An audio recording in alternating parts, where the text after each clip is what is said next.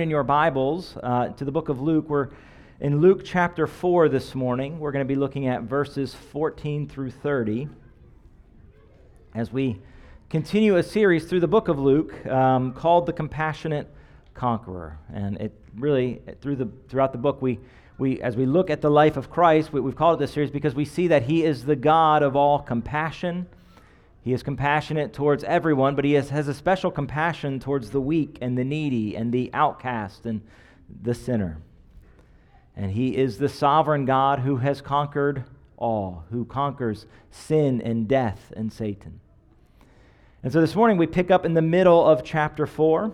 Chapters 1 through 3 are really sort of sort of laying the ground for his public ministry to take place and just really giving us a fuller sense of his identity. So it's his birth and the preparation of his coming through the ministry of John the Baptist. Over and over again, through his lineage and just through, through the birth narrative and through even John's own testimony, we see that Jesus is uniquely one who is, who is the only one who is fully God and fully man, that he is uniquely the Son of God and he is also fully man.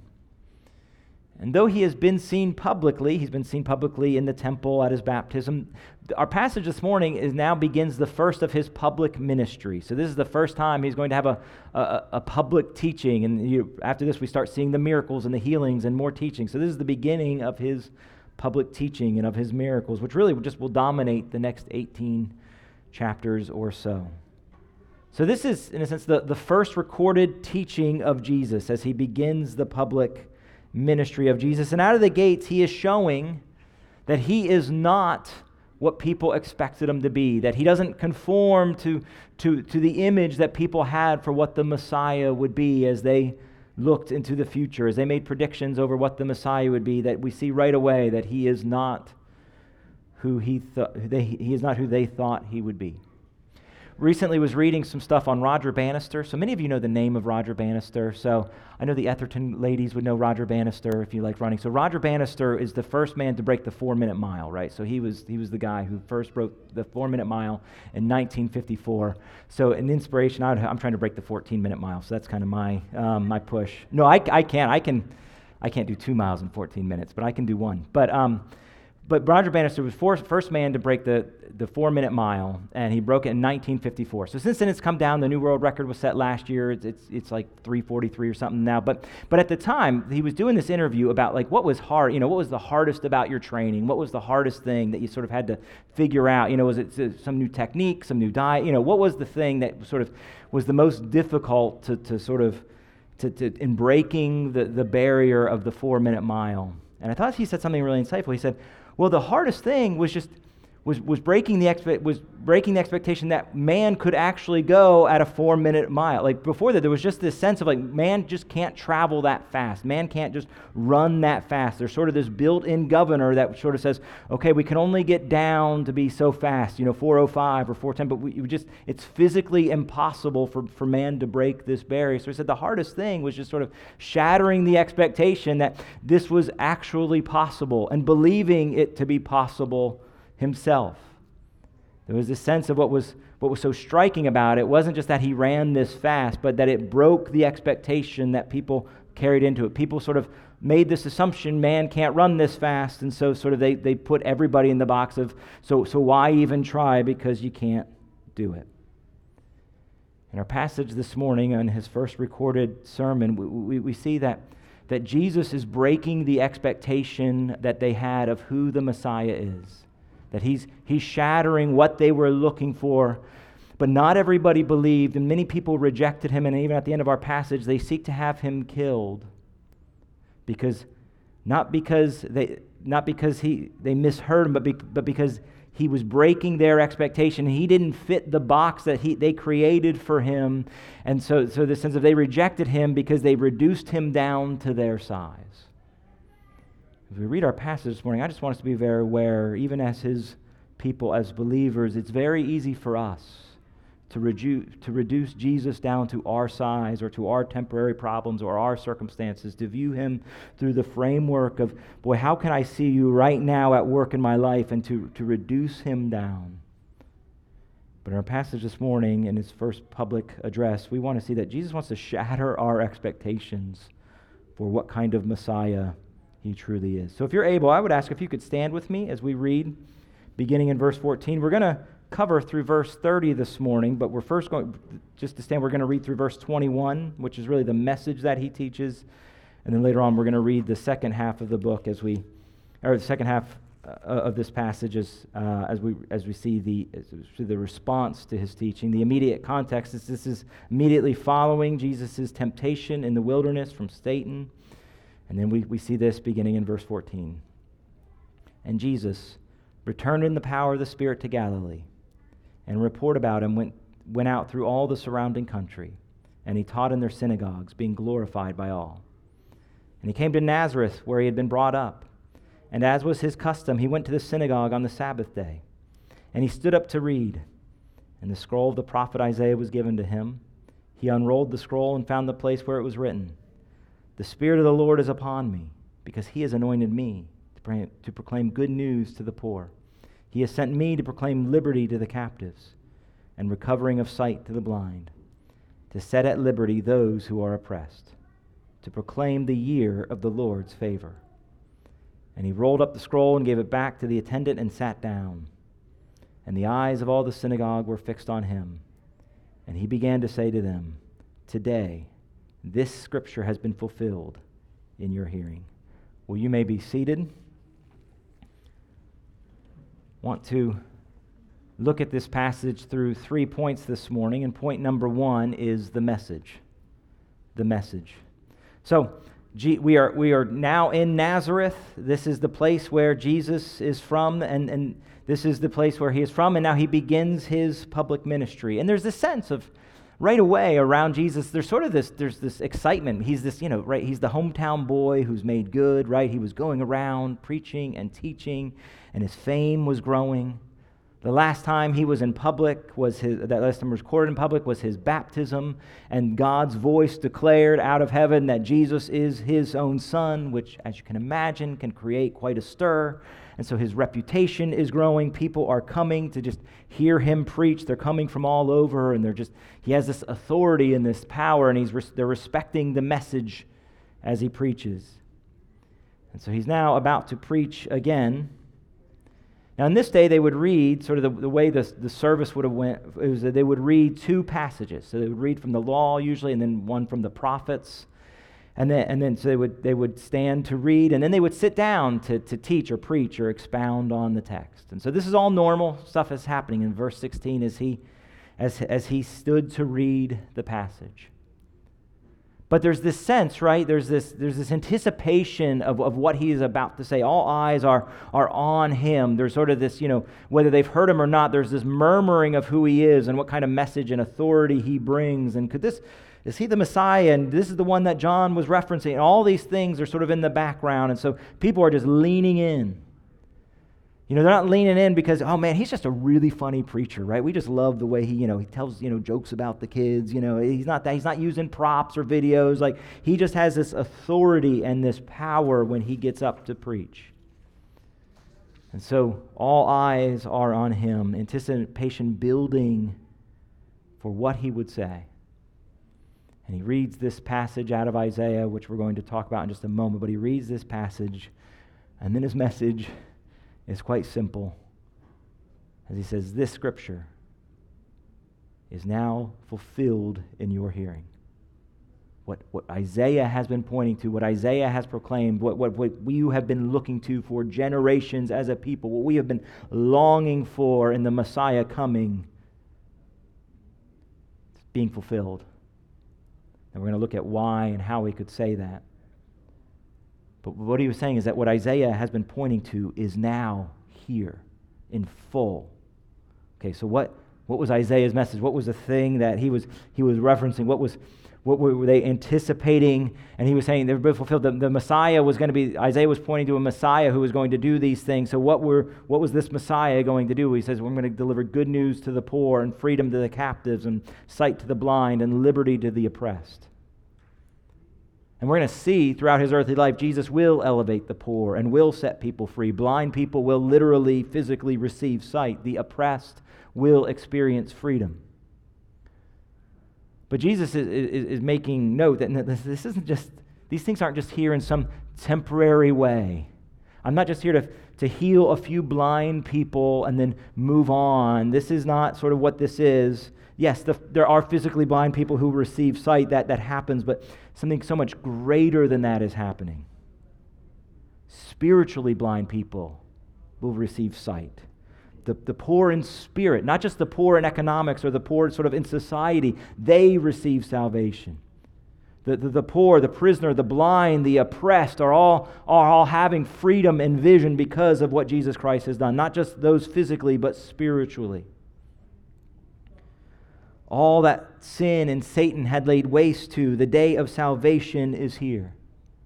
He's basically saying, so, okay, whatever caused sort of physical blindness for a person, whether it be something at birth or an accident or, you know, some sort of sickness that caused blindness, he's like, okay, something caused spiritual blindness amongst all humanity.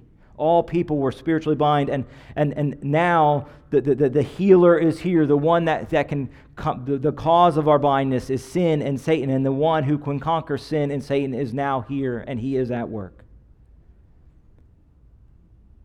But there were so many in that crowd that day who were missing the message because they thought the Messiah was here to come to really fix their temporary problems, to be a new ruler in Rome, to be, okay, the problem is Caesar, so the Messiah is going to be the new guy. You know, he's going to be the new guy in charge, and he's going to unleash a new social order. That, okay, the, the great problem is sort of this economic injustice, so the poor will be elevated in just sort of a, a here and now kind of way. See, people weren't getting the message of Christ because they were reducing it to what they could see right in front of them, to their earthly aspirations of what the Messiah would do. They were, they were missing the glory that he was preaching. Now, let me just say this is probably something obvious, but let me just say, as we, as we think about these, these social things that he, that he is talking about, right, with, with healing the blind, so helping the sick and feeding the poor and, and, and helping those who, who are suffering oppression, that, that there's something good that we ought to pursue in this, right? In, in, in, an earthly and in a temporary way. That, that those who are physically suffering, we want to help alleviate. That reflects God's heart, this type of care. For the past 2,000 years, it's what God has called his church to, is what he's called Christians to. We see that long before that and written in the law of the Old Testament for thousands of years before Christ. God has cared about how his people treat the poor and the oppressed and the downcast. And so we should care how we, how we treat them as a, as a people. Christ came to, to lift the oppressed. But, and we see, just see this right throughout the Gospels, that Jesus cares physically and demonstrably for those who would be considered the least of these. He doesn't just sort of bypass the, the blind man and say, well, listen, I'm really, I'm only interested in spiritual sight, so sorry about your, your, your, your physical problem. No, no, he helped alleviate human suffering as then, as then it, it was a la- that sort of to open the door for the gospel to be proclaimed and just in his human compassion to care. And one of the striking things is even in the passage in chapter 3 when John the Baptist is talking about what's it mean to repent, really just this dominant theme is well care for the least of these. How do you treat the people around you? And so listen we're not we're not going woke to say that we should care for the poor and the oppressed and those who have been historic those who would be oppressed both historically and those who would be particularly oppressed in our day. We we need to care about the needs of the unborn and those with special needs and of women and of vulnerable children and of minorities and of the immigrant that we should look towards those whom society seems to look away from. It's, it's a vital part of our mission. It's something Jesus, in part, came to do. But we should also know it's not the totality of our mission.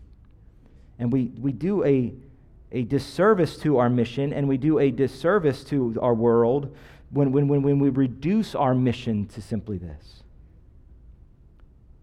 So Jesus came not to bring a new leader to Rome, but to make it clear there is one who, we're not talking about a new leader, there is one King of Kings through every age. And he came not just to bring a new temporary social order, but to reverse the revert, to reverse the curse of the fall, to raise up all those who have been cursed and afflicted by sin, to not just bring sight to, to the eyes physically for people to see, but those blinded by the effects of sin. And so Jesus is so much, Jesus' message is so, so much bigger than, than they were looking for. It's so much bigger, and sal- the salvation he is proclaiming is just so much bigger than, okay, it affects these temporary things here and now.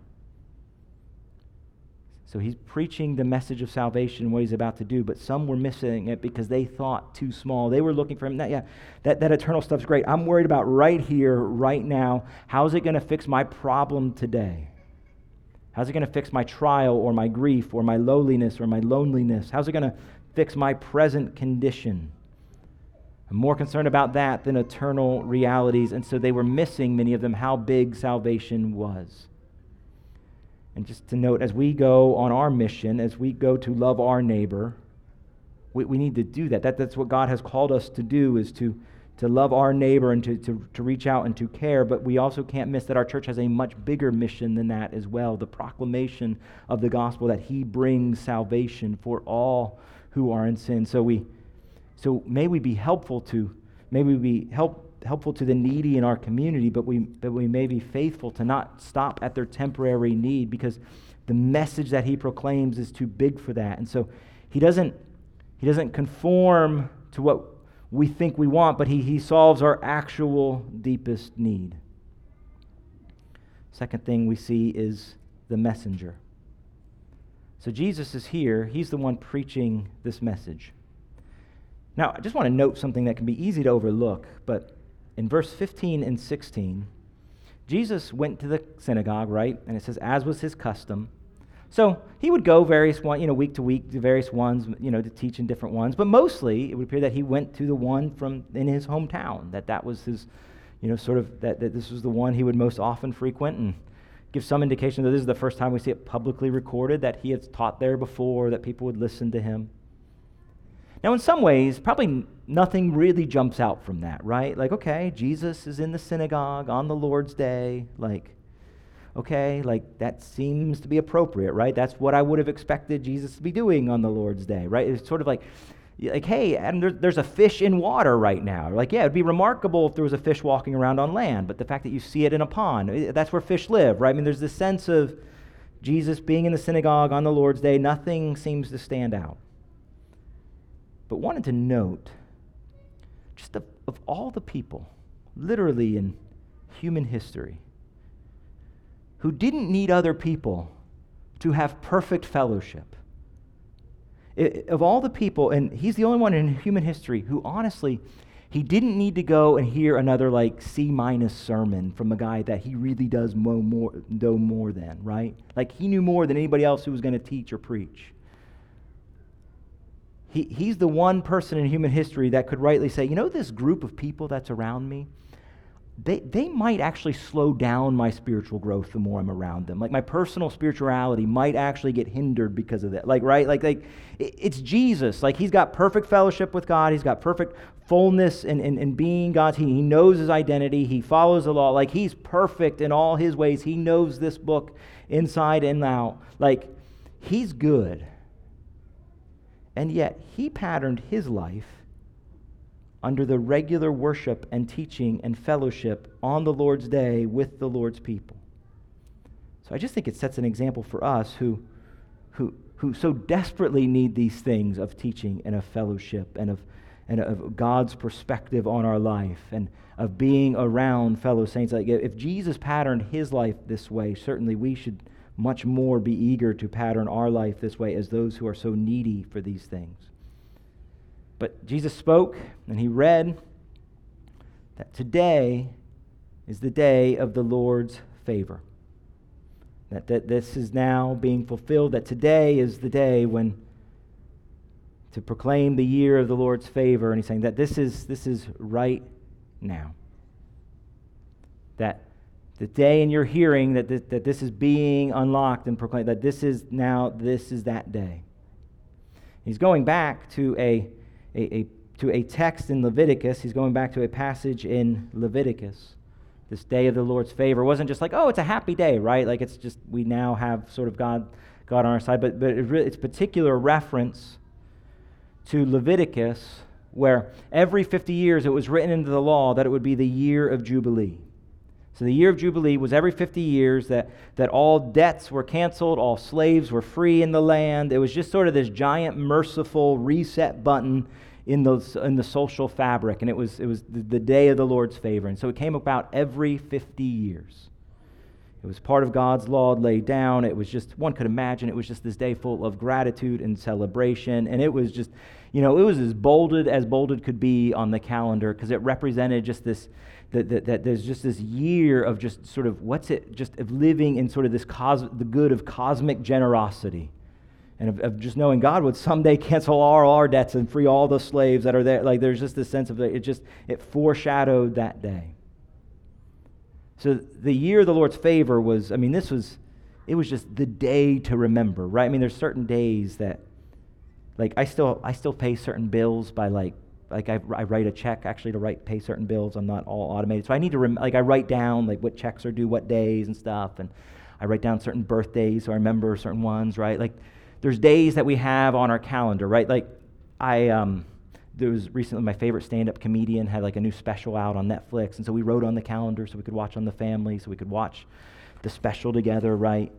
Valentine's Day is Tuesday. I like they always say like guys don't forget Valentine's Day is Tuesday. Don't forget Valentine's Day is Tuesday. But like I don't want M to forget that Valentine's Day is Tuesday, right? Like this is they act like guys are the only ones who should remember Valentine's Day but I would really like M to remember Valentine's. I want her to just give me this ginormous bag of candy. Like that's that's really. I would like to keep the future Dr. Vanek around for a long time with my business. I would just like my teeth to rot from the amount of candy that, that I want that I'm going to have. So right, so like don't forget, like like the Valentine's Day, if you're if you're in a relationship, right, it's one of those days you need to remember, right? The Jubilee was, I mean, it was it was the year marked and it was anticipated. It was I mean, nobody was forgetting this day. They were so longing for this day. It was so celebrated. And he's saying, okay, all that anticipation, all that you should think of when you think of, you know, this day, what, what, what this represents in, in, in the lives of individuals, what this represents in our, in our, in our, in our social fabric, just this, that, that generosity would reign and transform us as a community. He's saying all that that's meant to, to conjure up with that day. He's saying it's here. But it's not just sort of the natural 50 year where, okay, it's this year. No, no, no, it's here every year. It's here every day that Jesus has ushered in sort of God's perpetual cosmic generosity towards his people in an unfiltered way. Like the year of the Lord, it's just, it's just here. It's just all the time today because with Jesus, what he is saying is it's happening now because of me. Leviticus is fulfilled in me. Isaiah is fulfilled in me. David and the psalmists are fulfilled in me. I give sight. I raise the poor. I free the prisoner. I lift the oppressed. The new era is here. This new permanent favor from the Lord is, is, is here. It's now. It's in me. It's fully in me. And because of his life and death, because he lived a perfect life, because he, because he, because he died because he died the death for sinners, because he rose over the grave. He, he did all that was necessary to, to, to, to usher in this sort of permanent favor from the Lord. He did all that was necessary to, to take away the penalty of sin, to defeat Satan. And so he's saying, This is all here. All this stuff, all, all the, the things that Jesus w- w- came to do is now here. This is the Messiah who has come. But he is very aware, but some of you will miss it. He is coming in to usher in a new kingdom, and he is telling us what kind of king he, he will be and what kind of kingdom this will be. And some people in this crowd were going to miss it and were going to want to have him killed because, no, no, no, they were looking for, for, for, a, for a Messiah that, that fit their view of what they were looking for because they reduced Jesus down to their size and to the size of their expectations. So, Basically, we just need to recognize that people will either reject him because they refuse to see what his rule is all about and what his messiahship is all about. Or we will see and because he has opened our eyes, but it's but it's not asking him to change for me, but it's us conforming to him in humble gratitude because of the life he offers us and the, the power he provides for us. So, third point I want to look at is the mistake. The mistake. So, for that, I want to look at verses 22 through 30. to see the response of the people as they heard these words. And he spoke well, and all spoke, all spoke well of him and marveled at the gracious words that were coming from his mouth. And they said, Is not this Joseph's son? And he said to them, Doubtless you will quote me this proverb Physician, heal yourself. What we have heard you did at Capernaum, do here in your hometown as well. And he said, Truly, I say to you, no prophet is acceptable in his hometown. But in truth, I tell you, there are many widows in Israel in the days of Elijah, when the heavens were shut up, when the heavens were shut up three years and six months, and a great famine came over all the land. And Elijah was sent to none of them, but only to Zarephath in the land of Sidon, to a woman who was a widow. And there were many lepers in Israel in the time of the prophet Elisha, and none of them were cleansed, but only Naaman the Syrian. When they heard these words, all in the synagogue were filled with wrath. And they rose up and drove him out of town and brought him to the brow of the hill on which their town was built, so that they could throw him down the cliff. But passing through their midst, he went away. So they were beginning to marvel. They were beginning to wonder what he was saying. And they were saying, hey, we've probably, we've, we've heard about some of these things you did. I don't know, you know, would it be miracle or whatever. You, you did some really cool signs in this place hey, if you can do all this, why don't you do it here for us? Why don't you fit our expectation? Why don't you do the thing that we're, we're, we're wanting most desperately done? We're wanting you to fix this temporary problem we have, so why don't you do this? And they began to just make him small. So they began to marvel at what he was saying, but then they wanted him to do sort of to fit their expectations. And then they started have, like, who? Isn't this Joseph's boy? I mean, I know you're saying that you're going to do all this stuff, but at the end of the day, right, you're, you're Joseph's boy. You're, you're one of us. You can't fool us. I mean, there's just a sense of we, we know where you're from. So, listen, it'd be great if you could fix our problems. It'd be great if you could just do the, the, the things that we've wanted you to do. It would be great if you would be the Messiah who would, who would fit the box that we've sort of set for you to be in.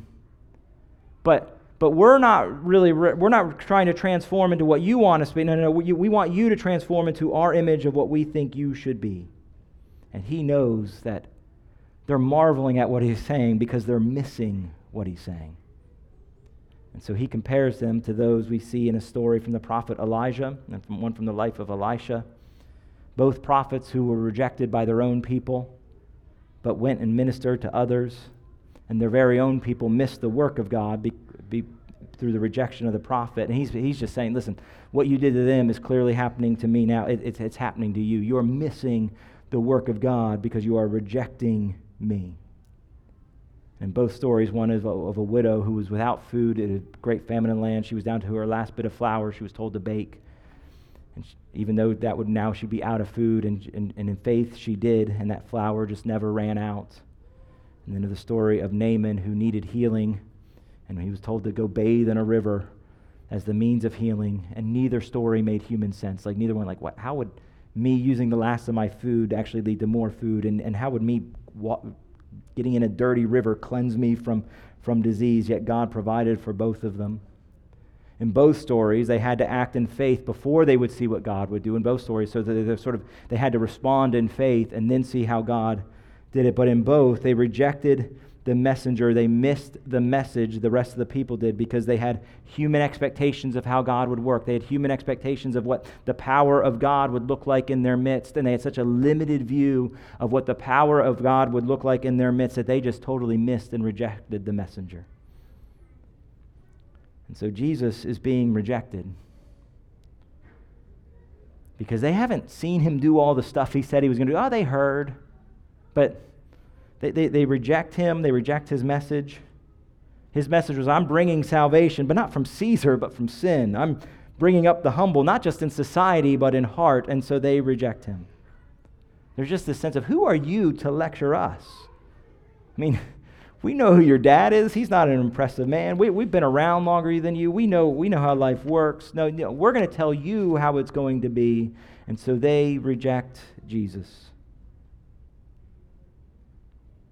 Because they missed what God was actually doing. So they chase him away. They actually try to kill him, and he's able to escape. But very first public teaching, what do we see? We just see the shadow of the cross hanging over all his life and ministry. His first time he has a message recorded, they want him killed.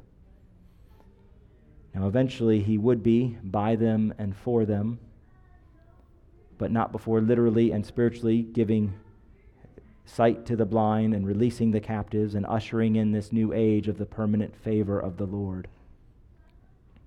You see, they were looking for a Messiah who wanted, who had the power of God on their side, but not repentance on their side. They wanted to see the power of God, but not necessarily the other side. They wanted circumstances changed, but not their heart changed. They wanted the kingdom of this world to be the primary place where they saw the power of God and the kingdom of God in view. And so they just miss that Jesus, that Jesus and God is just so much bigger than the here and now. And so they reject Christ and they try to kill him. Now, just to note, as he leaves town, this is the last time we actually see him ministering in his hometown. We, I don't want to draw too many possible implications for this, but I do want to note one thing.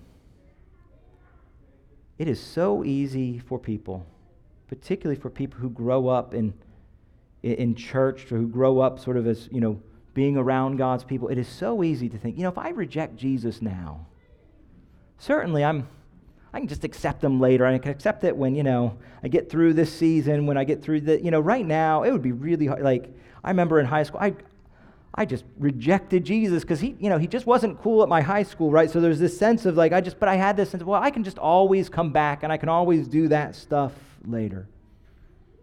I Just want to note there are, it's a fool who rejects Jesus and just assumes and presumes upon his mercy. So if you reject Christ, don't presume that he owes you another chance do not presume if you reject Jesus Christ that, well, he's always, you know, I'm always just going to have this opportunity again the next time or the next time or the next time to just, now I'm going to get serious about it. Never presume upon his mercy. But they, they made this wrong assumption about him. They wanted Christ to conform to their terms, not, not them to his. They wanted him to meet their expectations. So let me just say this as we as we close just just one thought of application. Okay that's what they did. They rejected jesus. He didn't fit sort of the world that, that, that they thought he would fit. They didn't fit the expectations that he had for them that, that they had for him. And so okay that's what they did. I just want to know it is so easy for us to do the exact same thing See, I think it's so easy to forget, okay, the bigness of salvation, where He opened our eyes, where He raised us up as those who were, who were oppressed and defeated by sin, that we were those who in, were enshackled by sin, and that we have now received just sort of the perpetual favor of the Lord. And it's so easy to reduce, you know what? But I don't really feel that today because you're not fitting sort of what I think you're supposed to fit in my life. You don't fit the the, the, the, narrative of what I think you should be doing in my life right now. It's just so easy to reduce him to, to our terms in some way. Like it's so easy to just reduce God's holiness in some way because we're so used to his mercy, because we're so used to his favor, because we're so used to his grace. It's just so easy to, to reduce what it means that God is holy and that God is opposed to sin and that all sin must be dealt with. So it's just so easy. So it's, it's so easy to reduce. Like, well, I know the Bible says not, not a hint of sexual immorality. But that would mean like zero sexual immorality. He, he, can't mean that. What he probably means is just keep it in check. What he probably means is just don't cross certain lines in sexual immorality, but, but not even a hint is, is probably that's a standard way too high. So, so we just reduce him down to our size. I think it's so easy to just reduce him to the size of what, what, what our vision is of, of any particular moment. Just to, to view him through the lens, not of what he declares to be true in his book, but what, what we see through the lens of our circumstance at any moment. Like, I know, I know he says he's the good shepherd and he leads me through every valley. But I don't see necessarily how you're leading me right here. I don't see why you led me into this right now. And so until you do, until I see it clearly, until my circumstances change, I'm just going to I'm just going to hold you back at a, at a little bit of a distance because you're not fitting what I think you should be doing in my life right now. I think it's so easy to reduce just how of how wise he is and our desperate need for the wisdom of God to be poured into us each and every day. One of the things we're talking about in God Squad, we've been, we've been going through the we've been going through different proverbs just talk about that we, we have an opportunity to, to build our life on the foundation of god and on his word and be those who, who are pursuing wisdom in our lives. It is so easy to to reduce well i know god is the source of all wisdom. I know this book contains all wisdom. I know as we are filled with the holy spirit he, he, he pours himself into me. But really what i'm going to do is i'm just going to really yeah i want those things. I want fellowship. I need to get you know wisdom from others. But i'm really just going to rely on my own instincts. Because there's times where what this says and what I think is right to do don't seem to mesh. And so I think I'm just going to bring down a little bit of, of, of, of, how much I really need this. I'm not just going to lean in the same way because his wisdom doesn't match my wisdom at the moment. So we just reduce what his wisdom is like. Think we can so often just reduce some of his warnings. Jesus is quite clear in his teaching as this book unfolds the consequences of refusing to turn to Jesus Christ. Not just generally believing in him, not just generally saying, yeah, you know, he you know, I'll agree with a lot of what he said. We're going to check the box, but if you do not turn from your sins and place your faith in the person and work of Jesus Christ, you are separated eternally from God for all time. That heaven and hell are real, and there are people in hell right now because they refuse to bend their knee to Jesus Christ. And there are so many people who think, I don't know that he'll actually do that. How could, how could he really fully do that? And so we reduce his warnings. We reduce the warning signs in our own life. We reduce it. Well, I said a prayer once when I was this age, so I'm pretty sure though my life isn't walking in the Spirit right now, though my life isn't walking in conformity to this book, though, my, though I, I'm, I'm not, you know, though I'm walking in just gross, unrepentant sin, I, I'm going to trust this, this one thing over these, these warnings over and over again in Scripture. And so we can reduce his warnings down to the size that, that, that we believe. Listen, Jesus Christ is the one who is going to is the one who tells us, and as this book unfolds, will show us what kind of Messiah he is, what kind of Savior he is, what kind of God he is. And so we may we as a people never reduce him down to our size. May we never reduce him down to our to to our intuition. May we never reduce him down to the size of our circumstances or down to the size of our limited vision at the time. But we may, may we be those who, who, who, who Jesus expands our vision for what kind of Savior he is and what kind of salvation he offers. Let's close in prayer as CP and Alex come back up to lead us in singing to close. Lord, we pray that you would you would be those that we would be those who would not have our vision reduced of your salvation, of what kind of Savior you are, that we would not reduce our vision because you don't, you don't meet our expectations in one particular way, that because we, we are going through a circumstance or a trial or a hardship right now, Lord, we don't reduce you to the size of where we can see you at this moment, but that we would see you as you really are and the salvation you really offer. Lord, we not reduce salvation to you fixing our temporary earthly problems here and now, but to the glorious eternal realities of of, of your kingship and your kingdom. Lord, we may not be those who are, who, who are just, who reduce you down and down and down to fit, to, to fit what we've created. But Lord, would you expand our minds and our vision and our eyes to see the Savior that you are? Pray this in Jesus' name. Amen.